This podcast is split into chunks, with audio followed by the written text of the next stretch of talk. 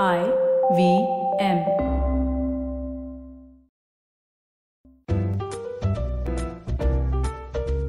The Croc's Tales by Anand Sivakumaran. This fortnight, we're doing something different. As you guys know, my books come out, Natasha Mehra Must Die. So over these four episodes, I'm going to be introducing you to different characters from the book, different situations, a whole lot of stuff that hopefully intrigues you enough to want to read the book. Let's start with Meet Natasha Mehra. Natasha Mehra hated her name. Probably because all throughout childhood, kids with their characteristic antipathy towards addressing their peers by anything but mono or disyllabic monikers had reduced her name to nuts. Not nuts, which might still have had some pretension to coolness, but nuts. And let's face it, nuts led to all manner of cheap jokes. She's nuts, literally. Guess what Nuttiness Nuts did now? It also didn't help that Nuts, um, sorry, Natasha, had a natural aversion for the normal and boring and had consequently embarked on escapades that sort of reinforced the urban legend that she was not all there, thus propagating the credo, nuts by name and nuts by game. If anyone else had sneaked into the boys' school next door to pelt their reigning sports captain with eggs, as retribution for his making fun of girls playing cricket and football, they would probably have been heralded for their spunk and daring. But cursed with a nickname that led to all her accomplishments being viewed with derision rather than admiration, she who by right should have been the heroine of the pack ended up as the joker. Don't get it wrong. It wasn't that Natasha was weird looking or plain. Okay, she wasn't the belle of the campus, but she was no beast either. She had a tall, athletic frame, legs so long and strong that they could send a football soaring or a guy staggering. Her hair was cut short enough for the pixies to want to induct her into their fold. With a shy and winsome smile, she could have even been quite attractive. Unfortunately, the smile showed up less often than the moon turning a hazy shade of azure. And the rest of her attractiveness was usually well camouflaged behind the veneer of prickly defensiveness that came from a lifetime of being mocked at and laughed.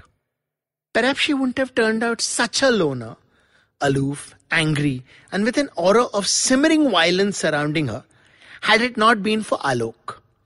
The cute debating champion, two years Natasha's senior, who had broken through her defenses when she was in the 10th standard. It had taken over a month, but at the end of it, when he smiled at her or winked, she blushed and grinned back. When he sat opposite her in the canteen and stole half her lunch, she felt elated. The last time anyone had eaten with her was way back in the third standard when Shruti and she had been besties. But Shruti's dad moved to Cochin and Natasha had been left with an aching void. For someone who'd hardly had a friend in the last eight odd years, to suddenly have a cute guy shower so much attention and affection on her, Natasha was over the moon. And when Alok invited her as his date to the graduation party, it was a dream come true. Only too quickly it became a nightmare. It was Alok who came up with the idea of pranking everyone at the party by showing up in just their underclothing and a cape. Natasha, eager to prove to her beau that she was as bindas as her reputation and worthy of him, was more than happy to oblige. Unfortunately, it was she who was being pranked. She who ran from the party in tears when a dapperly dressed Alok led the humiliation squad who laughed and jeered at her. It was she who spent the next month not able to look anyone in the eye when she passed them, knowing that they were passing around videos of her mortification. She who ended up now being called Nangi Nuts. And thanks to YouTube, it wasn't just people in her school who would snigger when they recognized her from the clips. Sure, she broke Alok's nose the next day, but that didn't make up for his breaking of her heart and her trust, and turning her into someone who just wouldn't let anyone else close to her ever again. That's who she was at this point in the story. In her first year of college, yet denied the carefree, fun filled life of a normal collegian. Cut off from the gifts of friendship and romance, blessings everyone else her age took for granted, but could not ever be hers. Irrationally, perhaps, but Natasha saw her name as the epitome of the up state her life was in. And she hated it with all her heart. But even she would never have thought that this name that had blighted her life would one day become the reason for the expedited end of her existence. Put simply, she would never have ever dreamt that her name would become her death warrant. But that's exactly what happened.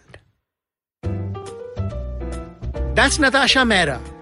To find out why someone wants to kill every Natasha Mehra, you'll have to read the book. Till the next time, this is Anand Sivakumaran saying, Cheerio.